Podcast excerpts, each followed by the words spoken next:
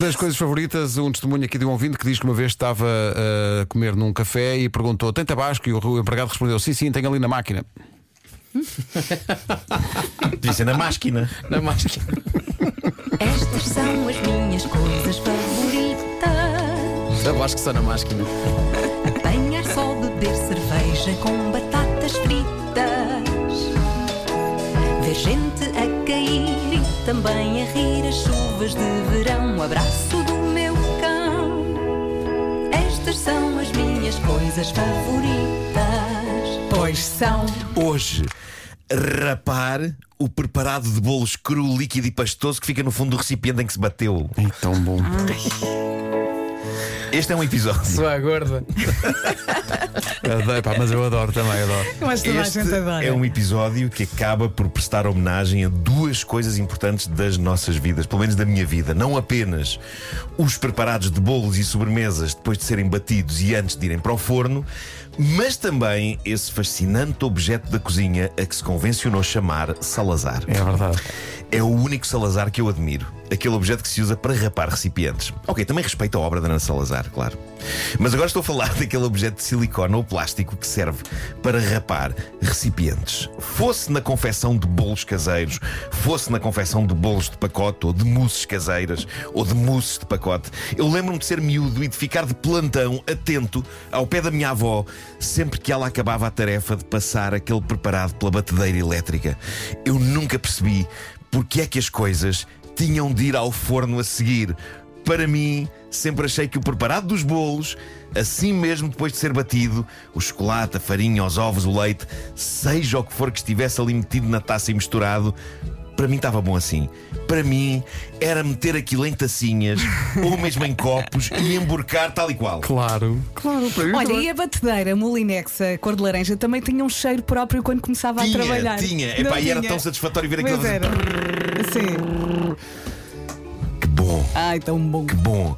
Ah, mas pronto, eu nunca ah, ousei dizer aos adultos da minha família: tá bom assim, não mexe mais, são bolos para beber.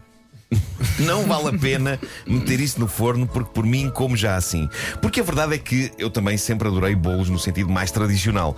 Mas para mim era essencial o ritual de aguardar que nem um cachorro ansioso pelo momento em que me era passado o recipiente onde o preparado para bolos acabara de ser batido e do qual tinha sido vertido para a forma, para que eu, de Salazar em punho, levasse a cabo uma das minhas coisas favoritas da infância: rapar os restos daquela pasta achocolatada e degustá-los como se não houvesse amanhã.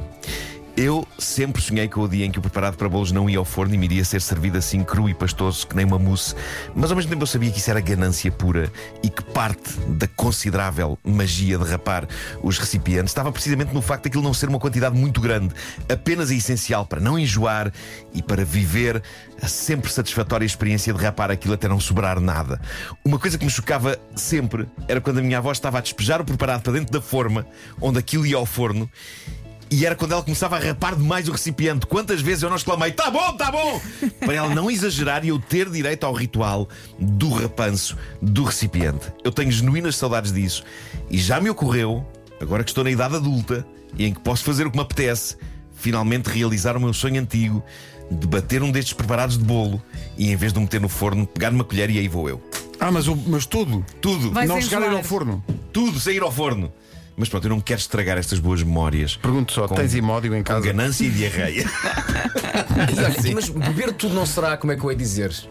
Enjoativo. Não, imagina, podia ser dividido em tacinhas e depois vais comendo. Um ao jantar, depois outro dia assim do Marco, almoço. não estragues essa recordação. Estão aqui a perguntar se fazias o mesmo com o tacho do arroz doce.